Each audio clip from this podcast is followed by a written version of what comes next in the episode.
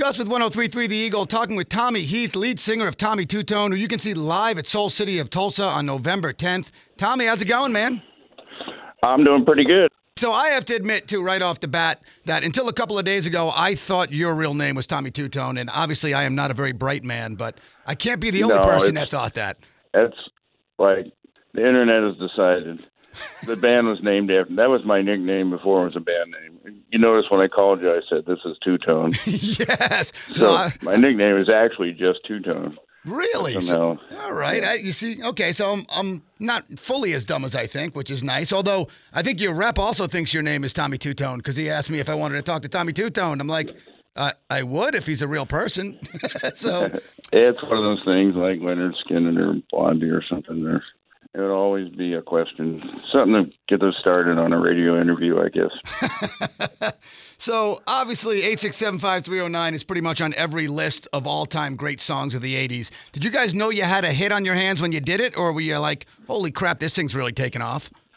Uh, I was surprised. We were just uh, we'd already made the record. We were scouting for a couple more things, so we tried this. Uh, my partner Jim wrote it with Alex Call, and and uh, it was kind of sing songy. I think I injected some soul into it, and uh, before we know it, it was some kind of mind control that took over the world.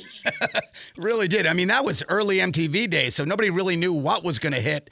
And man, you guys hit hard. Yeah, well, we benefited quite a bit from MTV. Um, they, uh, you know, the MTV wasn't shown in LA and New York Really? where they were making where they were making them. You know, so when we got out into the into the middle, we found out that it's a whole new thing. It's not TV, it's not radio, it's just a new world. People are saying hi to me on the street in Oklahoma City and stuff. That's pretty awesome. That's a it's a sudden change out of nowhere, man. That changed the whole landscape, I guess. Um, Yeah. So I, I was trying to find the real story behind 8675309, and on one page alone, I found like three or four different explanations. Is there an actual story behind it, or is it just a catchy ass tune that you guys made up? Well, the problem is that Jim and Alex say that Jenny isn't real, but Jenny and I think she's real. So, So it just depends I who you somewhat ask. Huh? taken with solar reality, but in my version of life, she was the sound person in a club in Carmel, really good sound person, nice girl, kind of preppy, and uh, she gave me a number to give to Jim, and I wrote it on the bathroom wall. I was a bad boy back then. All right, so that is the story I'm going with, and I will ignore the other 17 versions of what really happened. Ask me again tomorrow; it might be different.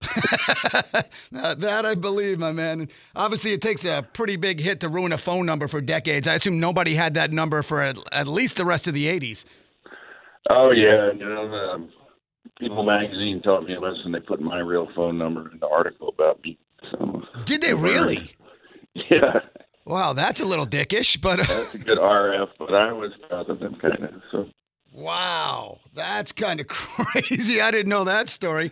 Holy cow. So every time you go to a new city to perform, how many times on average does somebody stand up and tell you their name is Jenny?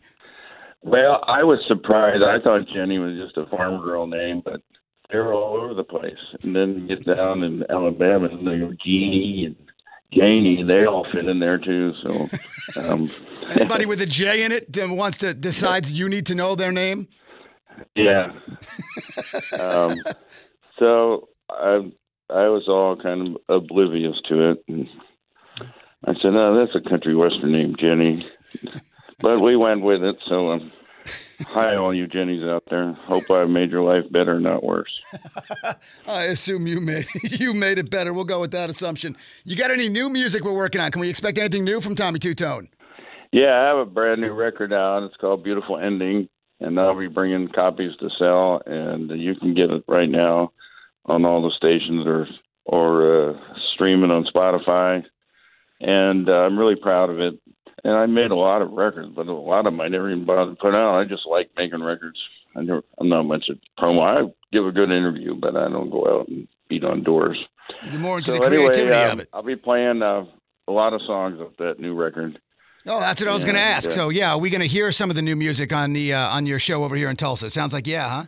Yeah, That's awesome. that's what I'm doing. I'm promoting my new record. I'm decided to leave the 80s behind and go on and be a modern kind of guy. I mean, I'll still play Jenny and Angels Say No and Cheap Date, but mostly I'm uh, I'm up to date here.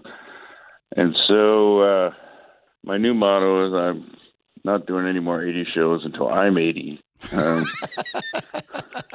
I like that. philo- I like that but, philosophy. uh, somebody will dangle some money in. I mean, fun shows, but just slogging it out in those packages, that's getting old.